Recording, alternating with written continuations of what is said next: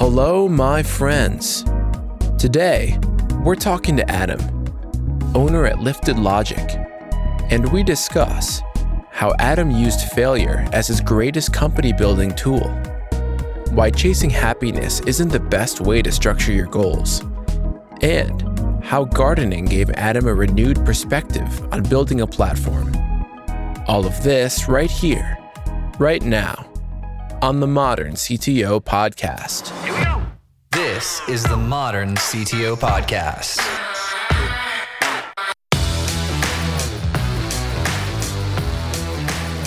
The way I got introduced to you was my parents came up to visit because we just moved to Nashville. And so they said, Oh, we were at this, you know, conference and this guy gave an awesome talk and his, you got to know him and he did all this tech stuff and they rattled off a bunch of cool things. So what were you talking about at a medical conference? So I'm in Houston. I speak for them kind of all over. They use me as a keynote speaker and then they talk and teach about their, their, you know, their medical device. So this weekend is actually one of the biggest events ever. They're launching a brand new platform. And so I'm down in Houston starting tomorrow. It's like a black tie weekend. Now, previously, did you get your start in medical devices? Tell me how you got started. Yeah, yeah. Okay. So I grew up in the hood.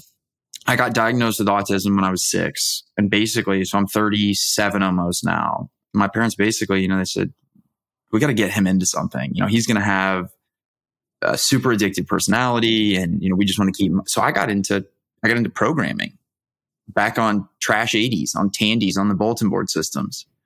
And just kept doing that. And I ended up in special ed in high school. We ended up moving out of the hood. And so they kind of put me into things like photo and video, you know, classes that you can't fail. In college in 2003, I started a company that grew to about 20 million users a month. So we were huge back in 2003 and we got our provisional patents in and we created the software that put videos onto phones. It was a transcoding software, and a transcoding platform. So I ended up licensing it to the carriers so they could sell data plans. You know, before Real Player was on every single device, got utilization of like 2%.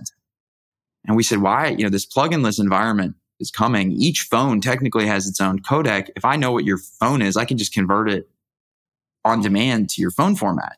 And that was really what the software was. And I thought that, you know, hundreds of millions of dollars was supposed to fix my life. You know, you, you, you think that money, especially growing up where I grew up, it's like supposed to fix everything. And I never actually found purpose. You know, like, I, I mean, I was plenty happy, but I still felt pretty unfulfilled. In the meantime, kind of during some of the early days, Mark was working on Facebook and he reached out to us and said, Hey, you know, I think there, I mean, there must have been nine people there. We're looking for some help with soft asset valuation, which I think later became part of their ad platform, right? Like how much are all of these assets worth? How much is a phone number worth? How much is an email worth? How do we look at like user values? Came back to Kansas City 15 years ago and said, I want to just start a company that I would want to work at. And so I kind of just kept my head down and we started an invite only digital agency, mostly focusing on web development at that time. And now, you know, we're still basically invite only. We just do a thousand projects a year and we're closer to 100 million in annual revenue than a startup at this point. It's been a wild ride again. Dude, that is awesome. You were able to apply lessons from your first company to your second. How did you do the second company better than the first company? Oh, man. That's a good question. You know, I felt so much guilt at the first company. It was like, it was really an early SaaS company. You know, SaaS was like not a thing. People like, what are you crazy? You're not selling your company. You want people to pay you pennies every time they use it. And I was like, yeah. But it was a very lonely company. It was a tech based startup. And, you know, most of it was in the tech. And I think the big difference of switching over is now it's in the people.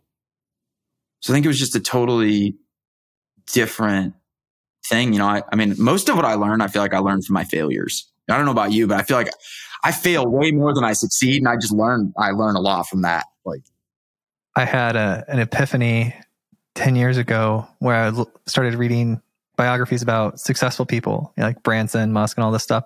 And I, I finished these three books: Bezos, Branson, and Musk. And I was like, oh my gosh, success is just a collection of failures. I yeah. need to go out there and like get the failures out of the way because that's all it is. And so, you know, growing up, my dad was always like, dude, if you hit three out of 10 balls in baseball, you're in the Hall of Fame. You failed 70% of the time. So go fail. Right. You know, it's like, all right, I can do that. I can fail because I don't feel bad. So what did you learn? You got after you got a bunch of money, you realized that's not purpose. And how did you go about giving your life meaning or finding purpose? Yeah, that's a good question. I think it constantly it's shifting, you know, as as you welcome another baby into this world, right? It's like so okay. There was this concept. We were working with Docomo, and the true answer to how this kind of fell into place for me was they go, Man, you guys, because I, you know, I keep they're like, What do you want? And I said, Well, I'm, I'm chasing happiness. And they go, No. I was like, What do you mean no?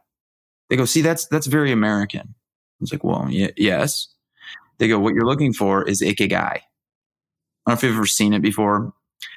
If you Google it, it's like what you're good at, what the world needs, what you can be paid for, what gives you happy. You know, it's like it's it's Oh yes, yes, yes. purpose, right? It's like, and that that moves throughout life. You know, like after you have your first kid, right, your purpose shifts, but that doesn't mean you truly feel like you're a systemically different per. I mean, I guess you kind of are, but yeah, I, I think I just realized this is going to be a pretty fluid journey through my life of trying to find purpose.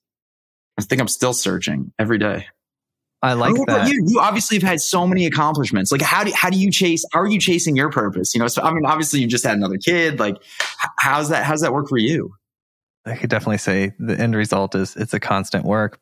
So I my background did software development for for many years because my dad who you met he was a engineer both software and hardware so he'd take me to work with him and I learned that and then I did some real estate software that did pretty well not anywhere near like I think I made like a million dollars on it right Still, still amazing. yeah, yeah, And I was still like 21 or something. And so I, I learned how to manage money and, and do all of that. And then I started trying to figure out happiness in, in my late 20s. Like I started thinking about it and being like more conscious. Like I feel like my brain sort of actually turned on at like 25. right? Right. Started realizing that, oh, I'm not the only person in this world. There's other people and they're going after other objectives and we have to kind of figure out how everything works. So then built some more software and then I had this realization. So my mom died. So you met my stepmom. And so out of nowhere, she had a stomach ache. She went to the hospital. They're like, you have cancer, but you've probably got like two years. She died like three weeks later. Wow. And so I got to be in the room and hold her hand with my brother and my sister, like as she passed away. And at that moment, I was like, I, I don't know, something just clicked for me. And so there was a book I'd wanted to write about what I learned building my first tech team and then teams of teams. And uh, so I was like, I'm going to go write that book. So I actually did it, and I and I went and I did it after that day, and then I wanted to validate the book. So I was like, I need to start talking to other CTOs. So let's use this podcast as an ex- as an excuse to talk about book content. And so we did, and and then it sort of turned into this thing. I thought what would happen would be that the podcast would get me a lot of relationships, and I'd end up like CTO at AT and T or like VP of engineering at like Brex, like some like you know big, awesome, cool job. But what ended up happening was uh, first we started licensing the content for like leadership training. Like companies were paying us to license our podcast content. That went away in the pandemic because leadership budgets got cut. Right. And then people started paying because like we had a six month like backlog of episodes. They started paying to come on like right away. So they wanted to call us up and they wanted to have someone on within two weeks and have it air. And they didn't want to wait six months. And Yeah, so wow. we realized people would pay for it and that they have marketing budgets. So we created marketing packages, grew that business to a million dollars a year. And then we were like, oh crap, there's only so many episodes you can do. And then we ended up talking to our sponsors and they said, well, we want you to make us a podcast. So we started podcast production company and we just grew that and we're like at the end of the first year of growing that. So that's like my journey for the context. My mom was a big milestone. And then when I had the creator of the internet, uh, September or World Wide Web, and Yeah, yeah, yeah. OSI, so many levels. So people rip me apart, by the way, on that one. Which part of the internet? Sure, Tim Berners Lee, right? Like yeah, yeah. I thought maybe it was Al Gore or something. I don't, you know, I don't know. It's I actually had people explain that to me. It's apparently Al Gore did the policy for it, but he Right. did the technology. So I had this big, I got depressed. It's like, I think I was like 300 episodes into the show or something because I realized that I had set out to accomplish to talk to all these people and I had talked to pretty much everybody I wanted to talk to. And then I had on like some really brilliant, like self help people. And stuff, and I just started telling them my story. And I'm like, "Do your thing that you do. That's real expensive, but for free with me in front of this Oh, audience." awesome. So it's um, really interesting, you know, as you say that, right? Like I'm very open about my own mental health as well. And like when I talk to kids, you know, they always call me, they're like, bro, you got hundreds of millions of dollars. tell me that can't make you happy. And it's crazy. On one podcast I did for this high school, this this school collective, I literally used. I said, "Look, you won the lottery. You won forty million dollars. Are you happy?" They said, "Yes." I go, "One of your parents just passed away. Are you happy?" And they say, "No." And I say, "Clearly, that shows there's there's not a causational effect of money and happiness."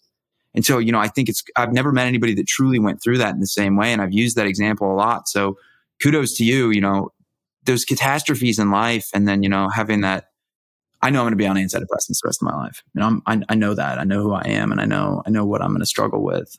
But you're one of the few people I've ever met, uh, only one that has that story in the same way. So that's that's wild, man. I got goosebumps. Yeah, it's crazy. No, that's why when Tracy, my stepmom, she's been my stepmom for 20 years. She's amazing. And my dad, they were like, "You've got to meet this guy." And I was like, "Okay, cool." That's awesome. It's yeah. crazy the people you meet just around the world. You know, like I remember talking to them. I did not make this connection. I remember them coming up and bragging and be like, "My son's kind of a big deal in this in this CTO. You should do it." Like, yeah, okay, yeah, yeah, yeah. Uh-huh. Like, here's my, you know, I'll take your card. Hit me up. I can't believe it came full circle. Yeah, like it's the same thing. People are always like, "Oh, you've got to have so and so on." And I'm like, "Okay," and they give me the card. And then I went to your website, and there was this picture of you like dancing like a monkey with like a gardening bucket, and I was like, "This guy, this is he's coming on." I was like, "We're doing this episode." That's awesome, dude. You got you should check out. I just launched my own personal site. I'm very much like you know, we. I don't want my face anywhere. I really don't want people knowing who I am. Like I'm glad to get to do stuff like this and get to make a difference this way. You know, like I feel like this yeah. is and obviously for you too, like finding your purpose through showcasing, I mean, even what you're going through and being vulnerable. I mean, you know, that's that's not common. It's a beautiful thing. Yeah, well, it wasn't like one big moment. It was sort of like very incremental. Like day one, there's like me and my wife listening to the podcast, right? There's like two listeners. And then just, I just made a decision early on to just, I don't know. I've always been like a wear it on my sleeve type of person because I feel my philosophy is if I give you as much accurate and truthful information as possible, you can do the processing and bring me value. But if I'm giving you half information or like putting a spin on it, then the result you're going to come back with is less valuable to me because you don't have everything. So if you had to get out of tech, if you were totally somebody goes, all right, man, here's a check, you know, here's a couple hundred million dollars, whatever it is, but you got to work 40 hours a week and it cannot be in tech. Yeah. What do you think? What would you, what would you pick? Is podcasting tech? Let's say yes, only because that'd be an easy, easy answer. Well, I would um, invite successful people to my castle to have conversations about life. You still got a podcast out of it, didn't you? You just that's, that's beautiful, man. I mean, the fact that you still found a way to still have a roundtable and talk, dude. It's because it's addictive. Like I'm very, very happy that about the way that this turned out, but the reality is I get to talk to amazing people two or three times a week. And I just had a call before this. It backed up with I only have one venture capital company that invested in us when we were leadership training. And then it like failed, but the entity stayed the same because I was like, I'm not collapsing the entity. You guys need to get your investment back. Let's pivot and do sponsorship and like keep it going. And they were actually surprised. I was like, well, that's just what you've got to do, man. You're just so you know, my dad, my dad went through bankruptcy. I'm pretty open, you know, he, and, they, and they are too, man. You know, my dad was an entrepreneur. He went through bankruptcy, and you know, I he, he hit 50 years in business this year, and um, I went to a trade show with him when I was a young, a young, young man, young kid, young boy, whatever. And and these people came up to me and they said, "You know what? You have an amazing dad." And I said, "Yeah, I mean, I know that, but like, you know, he went bankrupt. He paid every single one of his vendors back still." And I never you know, I never thought twice about it. Uh, like, of course, my dad would do something like that. You know, like he never told anybody. He didn't make it a thing. He just told them he was like, "Look, I can't pay you right now, and I, I have to do what I have to do. But I'm gonna, I'm gonna. My name is the only thing I really have. I think it's, you know, you obviously did a similar thing. Obviously, you didn't go through bankruptcy, but you still, yeah, have backbone. Again, this well, is I mean, so rare, man. Like, I don't meet a, there's not a lot of people like you out there. I'm sure you know. I that. wish I could take credit for it. I think it might be genetic or something. like uh, this, just like it's, you know, I learned really early in business that you have to have a contract. you can't just shake hands. But it was me being, I guess, naive. But like, I'm so interested in coming through on what I say I'm going to do that you know, when I shake someone's hand and we make an agreement, I expect that to be carried out. Um, but you know, then the business stuff happens. But still, that's that's just, I don't know I like being that person. It's it's easier to be that person because otherwise you're the the slippery, slimy salamander. you don't want to be the salamander. I don't want any alliterations. Right? I don't want any of that. What? Do you, so I have a question for you. I've been told, you know, as I as I went and looked for like how many of your CTOs that you kind of meet with, you know, for me, I have a super, I mean, obviously my background's on business. I mean, I've been a programmer for 30 years and object oriented programming was always a part of my life. And, and, you know, everybody jokes I'm the only IT person at the company as well. But that's only because back when we started programming, we had to make, you know, I had to make my own drivers. Like we, if I wanted to use something, you know, I had, I to make it. But how many of the CTOs that, that you interact with have that strong financial background versus, you know, the, the new CTO doesn't seem to be the CTO of old. How much of that do you kind of see as you're even, inter, you know, interfacing and, and meeting some of these CTOs now?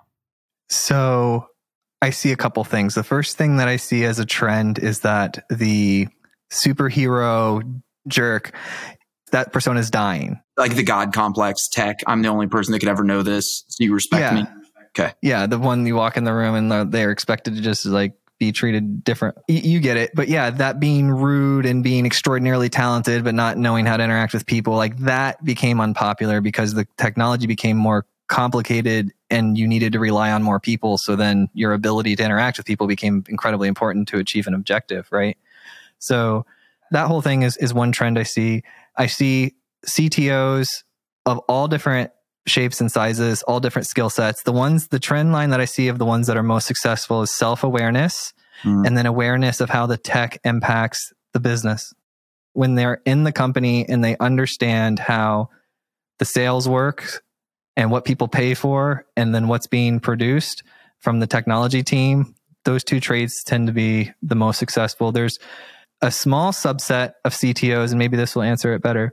I'd say sub 5% that I talk to that are at a level of like significance, right? And say that they still program.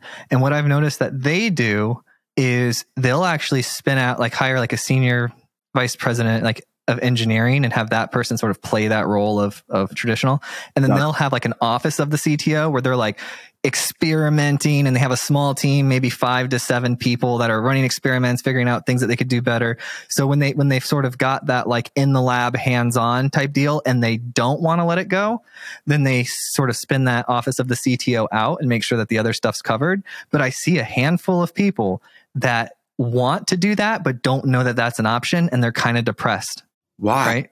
Huh. Because they, they, they had to stop programming to do all this other stuff, but Right. they don't want to stop programming. like they were the best programmer. They got they got promoted to manager and then Oh yeah. Yes. So that, those are a couple things. Did I answer your question? Yeah, yeah. I mean, you know, well, so I was on a I was on a panel. You know, we get asked as technologists. I don't even know what the hell to call us, right? Like we get asked really ethical questions. You know, I was on a panel within a year. Is for I'm trying to think what I can disclose. Is for some for some government questions, right? Like they, they're still. I mean, you look at our politicians, right? They're they're old enough that none of us would actually ever hire them for our own companies. You know, hey man, I got this 80 year old that's looking for this tech job, and you'd be like, yeah, no, I mean that's maybe illegal, but like you know, eh, maybe it's not like the maybe it's you know experience wise like a little far out. But they're setting our you know our laws, and so I'm on this panel, and one of the questions came up about deep fakes. Should this be legal or illegal? And I'm looking around, I'm going, how in the hell? What you have you have CTOs in this room and tech experts asking them ethical questions, not how did we create something like that, or what do you think we should do? And I'm going, don't you think psychiatrists and psychologists should probably be the ones in here? You're asking tech people ethically and legally if we should be producing this. You know, they're asking things like, is there a victim? Is there a victim? How am I qualified? You know, like what I saw kind of going around the table was misplaced understanding of technology and our roles, right? Like for me, you know, I kind of take on the, I mean, I am the CEO of the company, but I also am obviously it's a tech, you know, it's a massive digital agency. So it's tech is in my everyday life and, and that, so the lines are really blurred. I'm sitting next to somebody else that's been running cat cables all day long with networking that probably is closer to an A plus certification. You know, it's like answering ethical questions. And I just, I didn't know, you know, is that the perception of the misalignment of what a CTO is now? And that's how we all ended up here. You know, I thought for me, and I'm here for video, and I've got a pretty good expertise on video and transcoding and distribution, and you know, had a pretty pretty deep relationship with Pirate Bay back in the day. Totally different story, but you know, uh, is that how CTOs are also being viewed, company wide, industry wide, corporate wide? Like, what is when you when you kind of have those interfaces? Yeah, I mean, it sounds like you know, there's there's obviously still a lot of working CTOs though. Yeah. So it would it would definitely specifically on the ethics question, I haven't seen that a lot. Where I have seen it a little is companies that have controversial like facial recognition companies and, and, and things of that nature. And typically what they do is they, def- they have an ethicist like on the team. It's like a, somebody who right. study. I mean, ethics is like a field of study. It's like a whole thing. So to ask somebody that has no, you know, I mean, we all have our human and it's all valid, like our human responses and everything like that. But if if you're talking about like we're in the business world and we're, we're making some decisions on like specific strategy and we want the best information that's humanly available to us to make this decision, you're definitely going to want to go find the people that eat, sleep, and breathe it every day for for their career, right? Right. I mean, maybe so much of tech is posturizing anyways, right? And hypothesizing, hypothesizing, you know, it's like, Hey, I know you don't really build mobile apps, but let's talk through this. Right. And maybe it's that, ext- you know, extrapolation out there of just saying like, okay, we, we think in a, maybe a more procedural way about concepts we don't understand. So do you see the CTOs becoming less and less what we maybe would have described as traditional tech thinker? Um, no, I think there's like a certain portion of CTOs that are Harvard business okay. CTOs.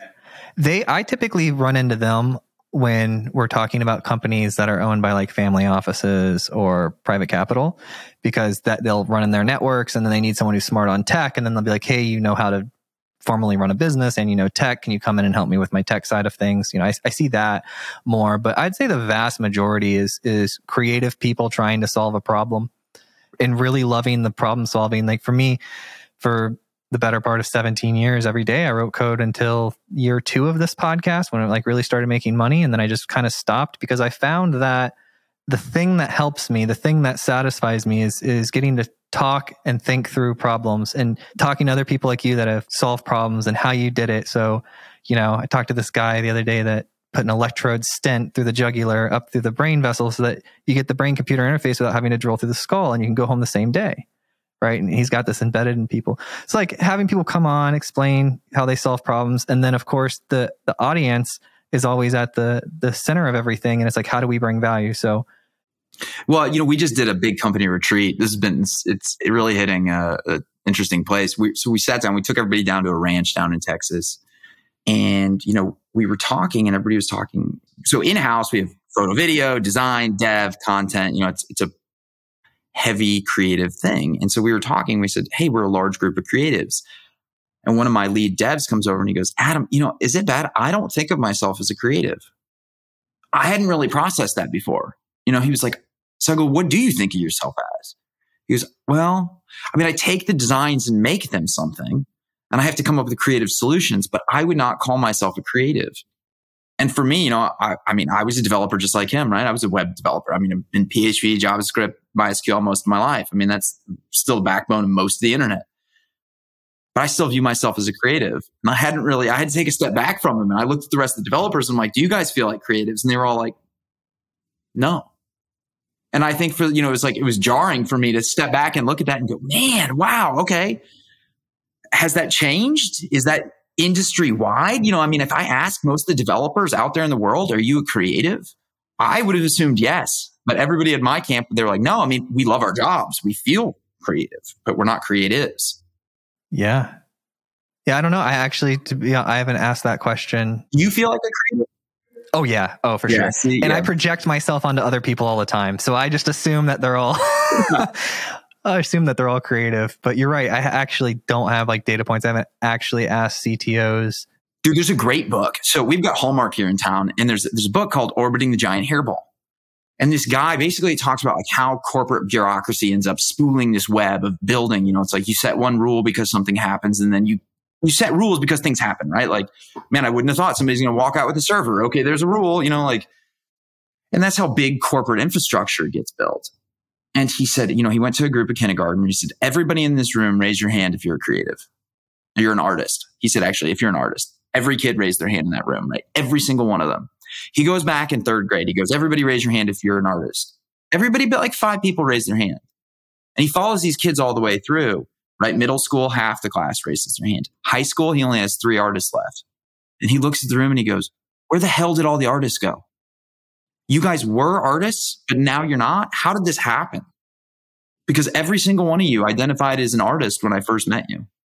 It's a really, it's, I think it was Orbiting Giant Hairball. It's a great book. And, you know, it, you wonder if maybe in dev, we just got caught in a different part of that time period, you know, like, yeah, maybe we just happened to be early on enough as developers where we still had to I, I hate to even say it because they're still creative. I still view that as creative, but to where we self-identified as creatives. See, well, I think I think one of the key distinctions between like the group I'm a part of and, and let's say the other group, right, is that I wanted an outcome and I found that programming stood in my way to achieve the outcome. Mm. So I learned programming and I was getting the outcomes that I wanted by getting better at programming. And then I liked it a lot. Like it became a hobby. It was something I Right. did for work. It, it was enjoyable. I enjoyed it until I found something that's more enjoyable, and that's coaching people, my team, and being able to achieve, like you can achieve so much more with a group of engineers than one engineer yourself, Mhm. right? And Right. for me, that was more exciting so then I was just programming like hobby wise, and then I would build teams and teams of teams, and then watching the people grow and sort of like helping them through life things and just talking about stuff. That that to me became my new favorite thing in life. That's amazing. Do you think that code boot camps have had any sort of shift in the mindset of programmers? Because it feels now like there's such a high density of the professional field of programming that have gone through some sort of boot camp or school. Do you think the way in which we learned programming shifted how we viewed ourselves as developers? The fact that we, I mean, I was self taught. It sounds like you were mostly self taught and oh, just oh yeah, yeah. You should see how happy I was when I figured out that there were books that taught you how to do this, and you didn't have to read documentation. I was just guess and check like a monkey, like sciencing it, and that's how I figured out how things worked. Yeah. I mean, did you go to college? Did you study computer science at all? No, I did horrible in school. I woke up every day and figured out like how I could sleep through class so I could work on the computer when I got home and play Call of Duty or some other in- insert whatever video game was popular at the time. And so, and then in 11th grade, I was making enough money on online and through software projects that I did the the same exit program that homeschool kids go through, and then I just left school. I was like, see ya. That's awesome. So, did you even enroll in college then, or did you just say screw No. it? Good for you. I, I dude, school is not. It is amazing for what it was designed for, but we've made it something other than what it was designed for, and it's not that great at doing those things. But it's amazing for what it was designed for, and I, I got what I needed out of it, which is basic mathematics, reading, writing, and basic social skills, like how to interact and get things done with others. Those So, will the- you the send your things. kids to school? Will you send them to school, or are you going to homeschool or unschool? Absolutely not. Yeah. They're already homeschooled, and my five year old's already into first grade curriculum. Whoa. And if she were to be going correct like normally, she would be starting kindergarten last month. will you recommend to your kids that they get into programming? Because I get this question a lot. You know, I get off stage and somebody's like, "I want my kid to go into programming." I'm not going to say what I say. I just what what are you? What is your kind of gut on that? No, I mean, I, I see my responsibility as preparing these creatures for life. And I will interject like a minimal amount, like as needed. Like I read some psychology books and they said some of the trends between kids who are most successful is that by the age of five, other kids want to play with them. Hmm. And that they're respectful of adults in conversation. And what that'll do is that'll make the parents want to invite your kid over Hmm. because if your kid's respectful they'll they'll have more opportunities and so then they'll be around more more respectful people and it'll reinforce itself so i focused on those two things so Good for you, man. My pa- I tried baseball, soccer. The things I ended up sticking with were music, and you know, I'm glad I stuck with those guitar and marching band and that stuff. But it was the same way. My parents never made me feel bad. You know, they were never like, "You quitter." Oh, you know, it's like they said the same thing. You're going to finish out your seasons. Or you're going to, you know, if it's karate, you're doing the things, you know, until we pay for the classes are done. But I thought that was like an isolated experience. You know, I didn't know a lot of people that. So it's neat to see you doing the same thing for them. Failure's great my parents made me stay up there and finish pitching out a season that thank God there was a six walk, six walk rule, six run rule, because we'd have never finished a game. I hit more players. I probably did long term damage. I hit more players up the bat than, and so nobody wanted to go up. They're like, no, let this idiot go up there and pitch. We're not going up, but they made me finish it. so you must have donated some of that money to like people that had concussions from sports industry injuries as a child. Yes. How did you get into gardening? Oh man. So um you know, growing up where I grew up, my parents, after we even after we got out, they were super particular. Like I could never mow the lawn, and I couldn't really. I'd, if I was going to get hurt, you know, it was like a very typical Jewish parents, just super paranoid about everything. I love them. I bought them the house across the street, so we're very close. They live literally right across the street. I planted a tomato for like a college class, and it grew. And I didn't really like tomatoes, but I was like, oh my god, I grew this thing. Like I felt this connection. And all I did was water it with a hose. You know, it's like I put it in, watered it, think remembered most of the time. But something changed for me. You know, this connection to something. I was like, man, this tomato has been around. You know, I started doing research on like the seed, and I was like, these things have been here thousands and thousands. I just experienced one of its life cycles, mm-hmm. and it changed everything for me. I got into microbiology and started breeding mycorrhiza, and then ended up getting some consulting jobs with the DEA to help them grow at a big research institute here in town and get to brew mycorrhiza and fungal teas. And it literally just kind of kept growing. And, and, you know, I probably can't see too terribly much out back, but I got a bunch of land out back and yeah. Uh, got an orchard and that's my happy spot. A lot of it kind of ended up tying back into what I saw on the digital side as well. You know, we use like, we use a lot of the same terms and a lot of the same thought process, like organic growth. You know, most of the time people are referring to SEO. It's the same kind of thing, right? Like you're you're creating and working and slowly building a base and a platform and like a lot of I think the thing it was the right time. Like I just saw so much similarities in these pieces um, that programming is a lot more similar for me to gardening in a lot of ways. And I know that sounds super weird. I'm, no, it doesn't. I, I'll share. So like you can create an environment where the tomato can grow, but you can't force the tomato to grow, and that's a that's how life works. You you can't just do the thing you have to create an environment where that thing can happen and flourish. Yep. Yeah, I think once I realized like plants very, you know, plants, if you feed them chemical fertilizers, uptake basically what the chemical is. But in nature, you know, there's a bunch of basically parasites that live on the tomato's roots that convert the food into a digestible form for a plant. And so really what you're doing is you're, you're treating the surrounding areas around it. And that was the same thing for me with like how I looked at the employees. You know, it's like I could focus all this, this thing on this product. But what I want to focus on is our environment. You know, I say like we don't have we don't have like a a mission statement on the wall. We don't even have a mission statement as a company. But if you asked every single employee, they know exactly what the mission of the company is because you create a good environment. And I think it was the same thing with the garden. It was like everything, even if I'm feeding dirt, it seems like you're doing nothing, but you're changing the entire environment. I wish I had an environment like sponsor. I'd plug them right now. you should talk to Acres Magazine. They're one of the best gardening magazines. Uh, dude, that is awesome. So, what does your company do, and who is your customer, and how can people reach out to you? Uh, so, Lifted Logic is a high end digital agency. We specialize in organic content creation, lead generation, and a heavy, heavy focus on ROI through internet marketing and whatever delivery medium that it really needs. We do everything in house. And we work with clients as small as startups to H&R Block. We got to build their tax system. We work with Tesla, Lego. So we work with a, a large array. We just really, what we look for is cool freaking people with cool ideas. Nice. And how can people reach out to you and find out more? Uh, you can get on liftedlogic.com, uh, fill out a contact form, let everybody know that you saw us here on this show, and uh, we'll connect. I think this is one of my favorite interviews, Adam, because I think we successfully did not cover one topic of conversation and the topic outline. Love it. So I, I love it.